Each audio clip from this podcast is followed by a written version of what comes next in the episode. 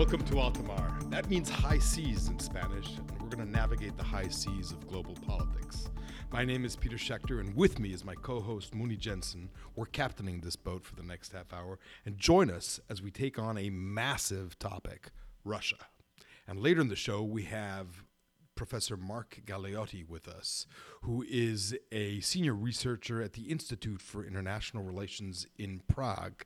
He is one of the most prolific voices on Russia, analyzing the ins and outs of the Kremlin and the relationship between the United States and Russia.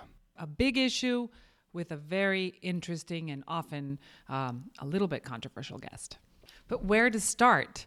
There are so many issues today facing the Russia relationship, the Russia relationship with the rest of the world, and in particular with the US. So, do we start with elections, with the whole um, large elephant in the room about the potential Russia interference in the US election last year? Um, is it as big as it has been has been indicated that it is. Peter, should we start there, or are there well, other I mean, issues I, on the you table? Know, I think it's w- certainly worth talking about that at least for 10 seconds because 81,000 votes swung this, and 81,000 votes affected by tr- Russian trolls could have indeed moved this the result of this election. But many people think it is just the domestic voter, the mistakes in the Hillary campaign that caused this little tiny difference that has Trump now in the White House. So we'll see whether the Russia uh, interference or alleged interference was the turning point or not pretty soon. So when we were thinking about how to tackle this issue, whether we focused on the investigation, on the election, on Ukraine, on the Middle East, on nuclear disarmament, we decided to have a little fun and figure out who the winners and losers are uh, in this standoff between two big bullies in the global arena. Who stands to gain or lose? Vladimir Putin, Donald Trump? Uh, Peter, you start with Putin. You have some pretty strong views about the Russian leader. Look, Muni, I, I think we should take a step back, and I have I have a confession to make. I need to I need to sort of I feel embarrassed a little bit about doing this, but I, I sort of feel like watching him is like watching a horrible car crash on the road where you can't avert your eyes. I hate the guy, but I I do confess to have some admiration for him because after all he sits at the head of this massive country with an incredibly degraded economy. I mean, they don't produce anything in Russia. They don't they don't make anything. When's the last time you've seen or bought something that had made in Russia on it? They don't make anything, and yet their oil prices have been cut by 50%. They have a demographic implosion. They're going to have less people in that country in 10 or 15 years than they do today. There no, nobody's producing babies because nobody has any any particular hope for the future. And so there is a he sits atop this country, and yet all over the world, somehow he seems to be doing this magic trick. In Syria, he has uh, declared the protection of a incredibly authoritarian and brutal dictator. But there he is. The guy is, notwithstanding the rest of the world being against Assad, Assad is in power. If you look at Europe, where he has obviously just gone after trying to create this dissension and disunity at the heart of the European Union. What do we see? We see all of these nationalist parties having more and more influence. Yes, Macron won in France, but she, the Le Pen party, made a huge step forward. And the British are leaving. So there has been success in trying to create a disunity in Europe. And in NATO, we have a president here in the United States who openly asks questions and has doubts about NATO. I don't know. This guy seems to be doing pretty well. So you think that um, the fact that he is this outsized influence re- that doesn't really correspond with the size of his economy, or the size or the power of his economy, or the power that he has in the international community, is based on some sort of nostalgia for Russia, or it's based on basically a really good bluffer or a really good poker player, because he really seems to have a lot of say in the international community, both uh, with regard to the United States increasingly, and then also as a disruptive force in the NATO alliance, as a disruptive force in Europe, as a catalyst for a lot of new parties that rise with this new nationalism. It seems like he takes pages off the very traditional populism playbook, which is find an external enemy and build your success within.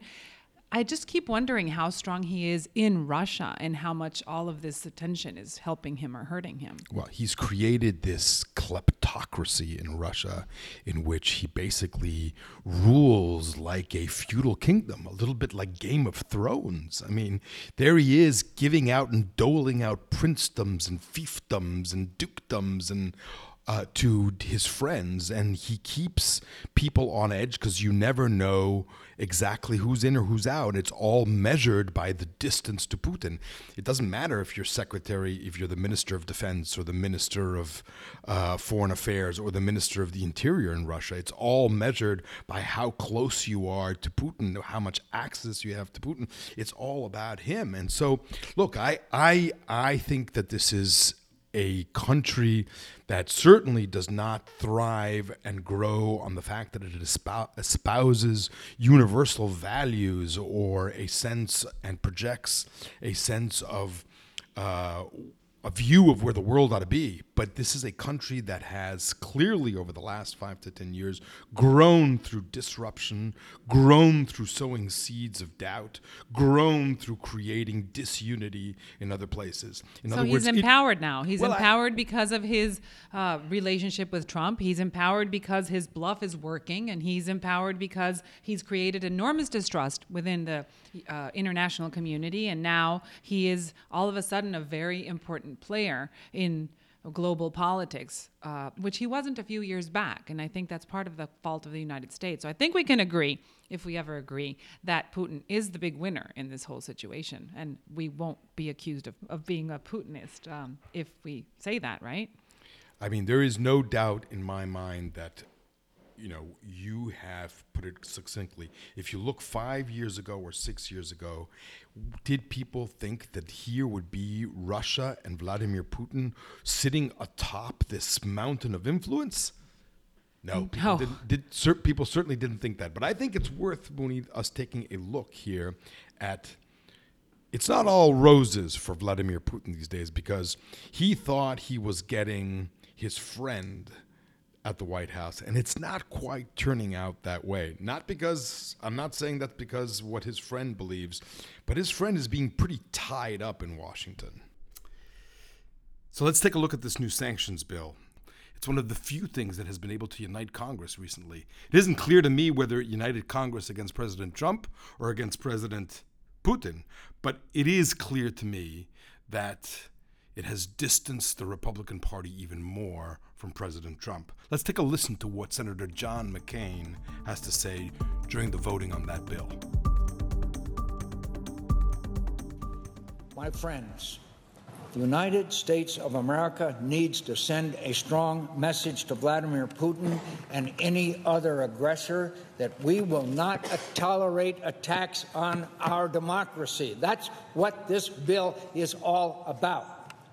Must take our own side in this fight not as Republicans, not as Democrats, but as Americans. It's time to respond to Russia's attack on American democracy with strength, with resolve, with common purpose, and with action. I'm, I'm proud to have played a small role, but I'm most proud of the bipartisanship that URC manifested today on both sides of the aisle. We need a little more of it. So, do you think that Senator McCain was explaining how he would handcuff the Kremlin, or was he explaining how he would handcuff the White House? It seems to me that Washington intends to res- respond not only by making sure that the actions of the Kremlin have some repercussions, but also that the actions of the White House have repercussions. Because this bill child proofs and directly curbs our own president's authority. And that seems almost that this is a bigger loss for Trump than it is for Putin. Well, that basically with uh, the Republican Congress, which is completely distancing itself from any type of uh, potential relationship between Trump and Putin. And it's uh, basically applying pretty significant sanctions uh, on Russia, which are going to hurt. And there's also a, a, concerted effort to try to find all of the foreign capital around the world that is also Russian. So that should also big, bring a big hit to the Russian economy. So I think the biggest loser, if we think about uh, Putin in Russia, the, the where he could stand to lose the most is in his economy, which is only just starting to recover from a very long and painful recession. Yeah, absolutely. I think the economy is the thing is the is the first thing. The second thing is the I mean Russia today is the issue in Washington, D.C. And because it's the issue in Washington, D.C., it's also the issue in London and Berlin and Madrid and Rome and Paris. And because of that, there is the entire judicial systems of all of these countries are now have moved their focus towards Russia. And there's going to be just so much scrutiny into this kleptocratic government that I think that this is going to start causing some serious problems. And then I, I would just let's talk a second about what we were saying before about Trump. I mean, there is no doubt that what has happened is because of the doubts of what of the about the collusion between the Trump cam- or the uh, alleged collusion between the Trump campaign and Russia that now Trump is in this box having to prove over and over again that he's actually not a friend of Russia. He can't do anything. If he says nice things about Putin, he's going to be attacked by his own party, and if he uh, is very very critical, he's going to also get into trouble with his Russian partner. And there are very important topics on the table with regard to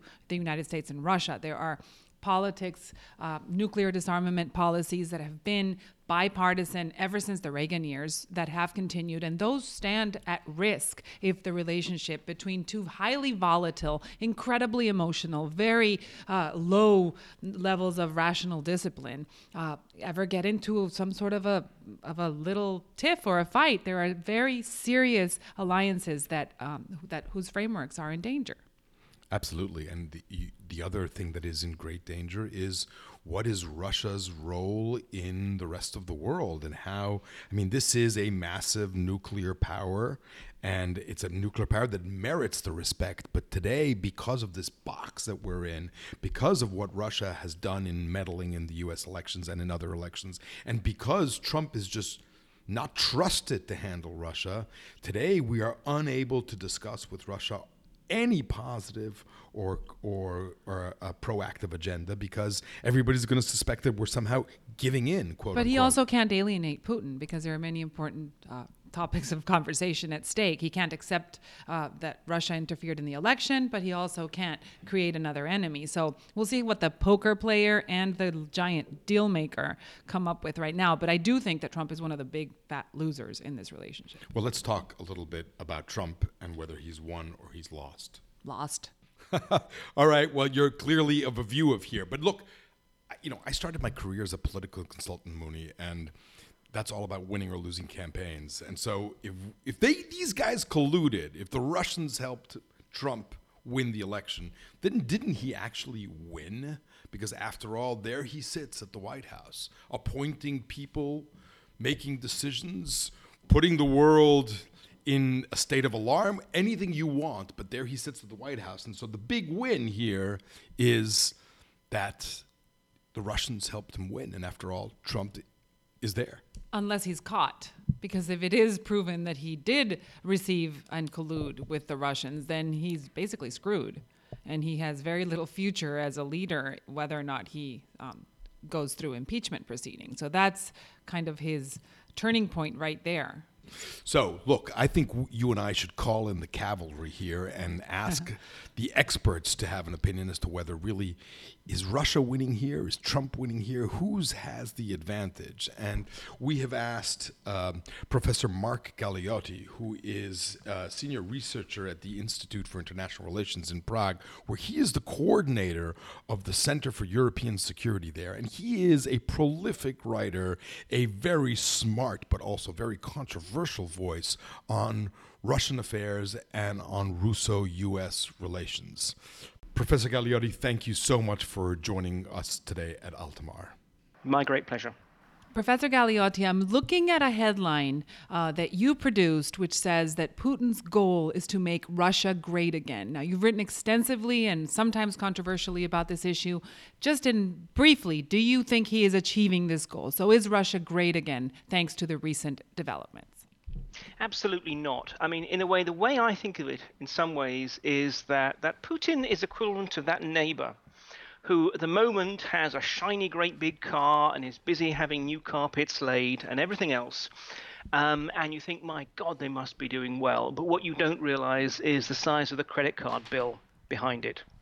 Um, he clearly has a certain perception of, of, Russia's role in the world that is completely out of keeping with Russia's actual resources. Remember, we're talking with a country with an economy smaller than that of Spain that is trying to basically punch at global level. Um, now, he's had some advantages by the fact that the West is in distinct disarray. Um, there's been a sort of long lasting legitimacy crisis. The European Union is currently at something of a crossroads, and the less said about American politics, the better. And all of this has given him opportunities, and he is, if nothing, exceedingly effective at using opportunities. But in terms of the long term costs, I think when the historians in 10, 20, 50 years' time write the books about Putin, they will say this is a guy who, in his first years, had some great chances to do something for, for Russia, but eventually squandered them all. Mark, uh, one of the questions that we here in the United States are really wondering about, and, and, and frankly, we don't talk enough about, which is all of the things that have happened in the recent deterioration of relations between Russia and the United States. What are they saying in Moscow? What, what, what, what both, what, are your colleagues saying about this in universities or even in cafes and in bars? And give us a sense of how Moscow is viewing what is clearly a real degrading of relations between the two largest nuclear superpowers. Yeah, well, obviously it depends on, on on which Moscow you're talking about. So let me, in a way, give you three different Moscows very briefly. The the Moscow of the the bus driver and the ordinary office worker who gets his or her news from state-controlled or state-influenced TV is obviously deeply aware of the situation and is not entirely comfortable with that, but nonetheless has been fed a diet of propaganda that basically says, you know, not only is everything under control, but this is in fact Russia pushing back against an America that actually was trying to constrain and limit it. So they are broadly accepting of it. Then, if you're talking um, to policymaker types, uh, certainly people within the national security establishment, people within the foreign ministry, even the military, they're that much more conscious of the potential risks. And I mean, in a way, they're in the same situation as many other people around the world. They still have no real idea what a Trump America is capable of, what its long term ambitions are, and, and, and so forth. And, and they're very uncomfortable with that inability to, to predict American actions. They've always relied on America being the responsible adult, that they get to bring in brinksmanship and and sort of test and basically play the role of the rogue, and America is the one that calms things down. Well, they can't do that. So there is considerable discomfort, even while you know, some mild satisfaction at seeing disarray in NATO. And then in the middle, there's the kind of liberal intellectual types, the university professors, and so forth. Um, and they they are actually much more aware of the costs because these are the people who've traveled a lot, who have colleagues in the West who try to engage in the West, who got used to being part a Russia, part of a Russia that was connected with the world, and they're feeling more and more of those connections being snipped away. Their chances to travel, their, their even just the capacity to be able to afford it, and so forth, becoming that much less. So, so they're they're uncomfortable too. But in a way, the problem is there is no consensus. Um, and given that this is an essentially authoritarian regime, that basically means the Kremlin gets to do whatever it wants. So, in essence, do you believe that the relationship with the United States and the contentious nature of this relationship is uh, creating some sort of an inflated Putin? And if so, is that the reason why you've been called both a Russiaphobe and a Putinist? well, this is it, actually. I think, you know, again, the problem is that unless you're very, very clearly on, on one team or another, either you think that it's all America's fault for being beastly to that nice Mr. Putin, or else you essentially be, believe that given the chance, the ravening Russian hordes will be rolling into Europe tomorrow. Um, if, if, if you're in between those extremes, then basically everyone gets gets to sort of assume that you're on the other side. I think, but yes, th- this is really very much, I think, elevated Putin. I mean, I think we, we have to realize this is not some kind of chess playing mastermind who's worked everything out six moves in advance and so forth. He and, and his Russia is exactly opportunistic, playing a pretty weak hand, often quite well, but also often very, very badly. But we focus on, on the apparent successes. We don't look at the fact that if you look at Europe, for example, they basically ruined their chances of improving relations with France. They definitely have alienated Germany, which is powerful. I mean, time and again, they, they have tried to influence other countries and have failed. We don't tend to talk much about that. But the point is, the more we, we inflate Putin, it, it basically it builds up his power base at home you know, the idea people, you know, Russians like to feel that they have a leader who is precisely sitting at the top table. But it also actually plays up Russia's strengths in, in the rest of the world because basically we are essentially allowing Putin to bluff his way to that top table rather than actually stopping and thinking, well, actually, let's look at really at what Russia can do and what it, more to the point, what it can't do. Let me uh, go back to the issue of elections because you recently said something which has gotten picked up a lot by the press, in which you said that, you know, and within within remember we're we're transmitting here from Washington, so uh, we're all obsessed with what happened in the election. And you said recently that you believe that Russia's impact on the election was relatively minimal, and especially minimal when compared to James Comey's actions, for example, and how that affected the Hillary campaign. So two two questions. One is, could you talk to us a little bit about that and and about what Russia's active measures really were in influencing the elections. But then also talk to us a little bit about i mean isn't whether it actually was the deciding factor or not isn't it a really serious incursion uh, into a, another state isn't isn't this something that is a, um, a real reason for get for everybody being as upset i mean you seem to want to lower the the um, the the, fi- the the flame on this, I, and I wonder. I mean, aren't people right to be furious at the fact that Russia's tried to influence our election? Of course they should be. Look, I mean, let, let me address that that second point first. Um, Exactly. De- decisive or not, it was indeed a, a, massive breach of, shall I say, international etiquette. Look, let's not pretend that countries do not try and influence other people's elections. When President Obama came to Britain and basically warned that if Britain voted for Brexit and to leave the European Union, it would be at the back of the line for new trade deals. He wasn't just saying that just as making conversation, he was doing so because he was trying to influence the outcome of that vote. Um, sadly, from my point of view, it, it didn't have the desired effect. But the point is, there is acceptable and unacceptable ways in which you can influence another country's politics. It's one thing to actually just simply to try and you know, express express your views and so forth, and try and talk about the potential outcomes. To use subversion and all these other active measures that the Russians have done is, of course, a completely different matter. It is absolutely serious.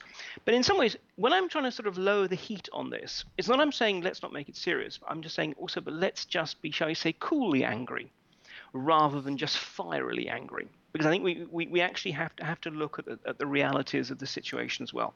But yes, this is something that, in my opinion, marks what I've called political war.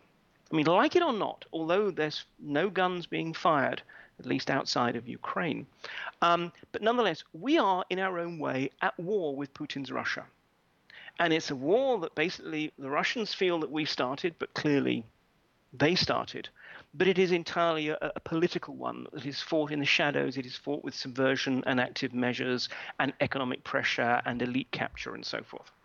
So to, to move on to on, onto your first question about sort of why I say it was minimal and, and, and what can we say about the active measures? Well, look, first of all, I mean, I, I've got to be clear. I am not a US political science specialist. I spent seven and a half years uh, based at New York University, and I can completely understand the passions aroused by these elections. Um, but, but nonetheless, I mean, I, th- I, think you know, if if we look at it, it's very very hard to actually see any evidence for a substantial, specifically Russian impact. Um, you know, a lot of people like like to basically link together the fact that, you know, for example, Russia's RT TV channel was was very very clearly um, opposed to Hillary Clinton. But the point is, the evidence that actually people pay any attention to that is lacking. Likewise, yes, of course, the Russians seek to um, exacerbate all kinds of uh, furious rows that we see in social media and the Twitter sphere and so forth. But again, actually, when, when people have dug into it, it's very, very hard to show that it actually had a major um, impact in, in changing people's views. The Russian propaganda is most effective with people who are already inclined to believe it, people who are already feeling conspiratorial, people who already feel that somehow them, the quote unquote mainstream media, the establishment, or all these other people are somehow sort of doing them doing them down. Yes, the Russians can capitalize on that, but they are by no means alone. There's actually, it seems. Sorry, I was going to say. I mean, actually, it seems much more to have been a question of um, Hillary Clinton's electoral strategy. Um, and, and the crucial impact of the announcement of the FBI investigation at a point which definitely sort of derailed what was clearly a, a Hillary Clinton bandwagon that was moving.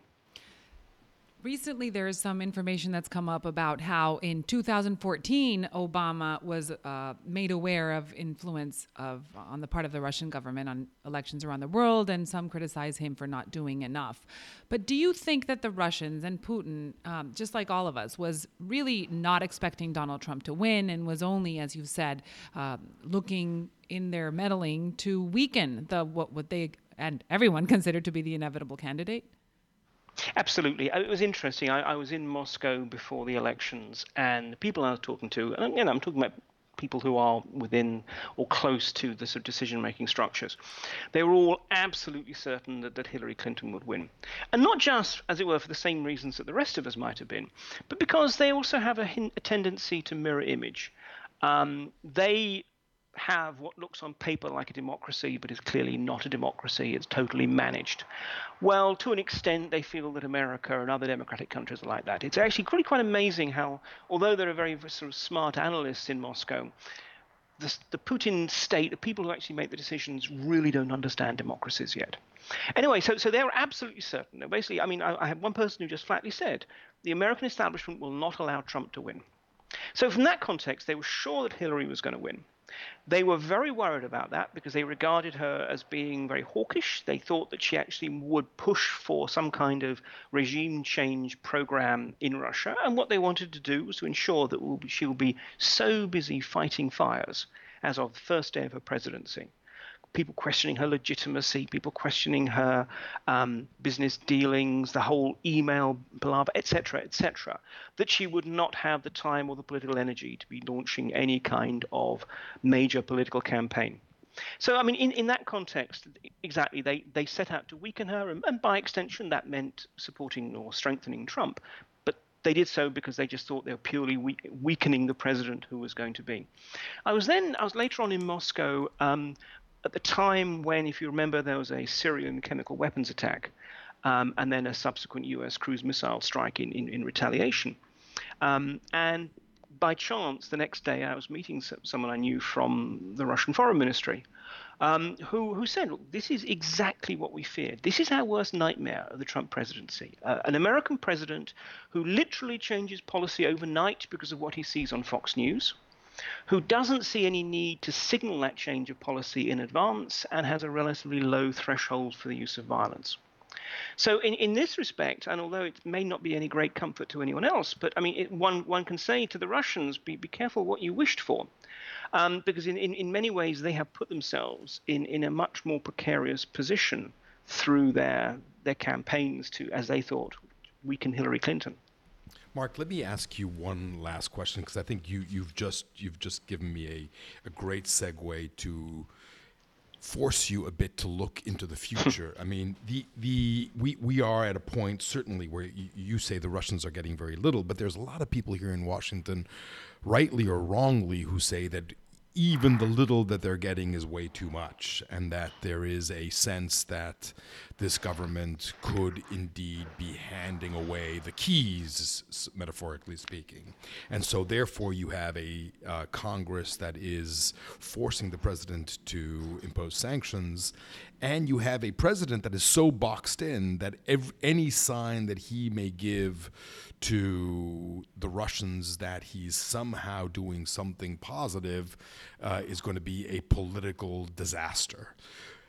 But Russia is, after all, the second largest nuclear power in the world and it a massively important country. So look into the future and tell us what is the constructive agenda for the United States and Russia? Where where what is it? Are we just in for a spiraling of a death spiral of relations or is there something that the United States and Russia can work on together that would be constructive and that somehow would be able to get this clearly derailed relationship at least back on one rail?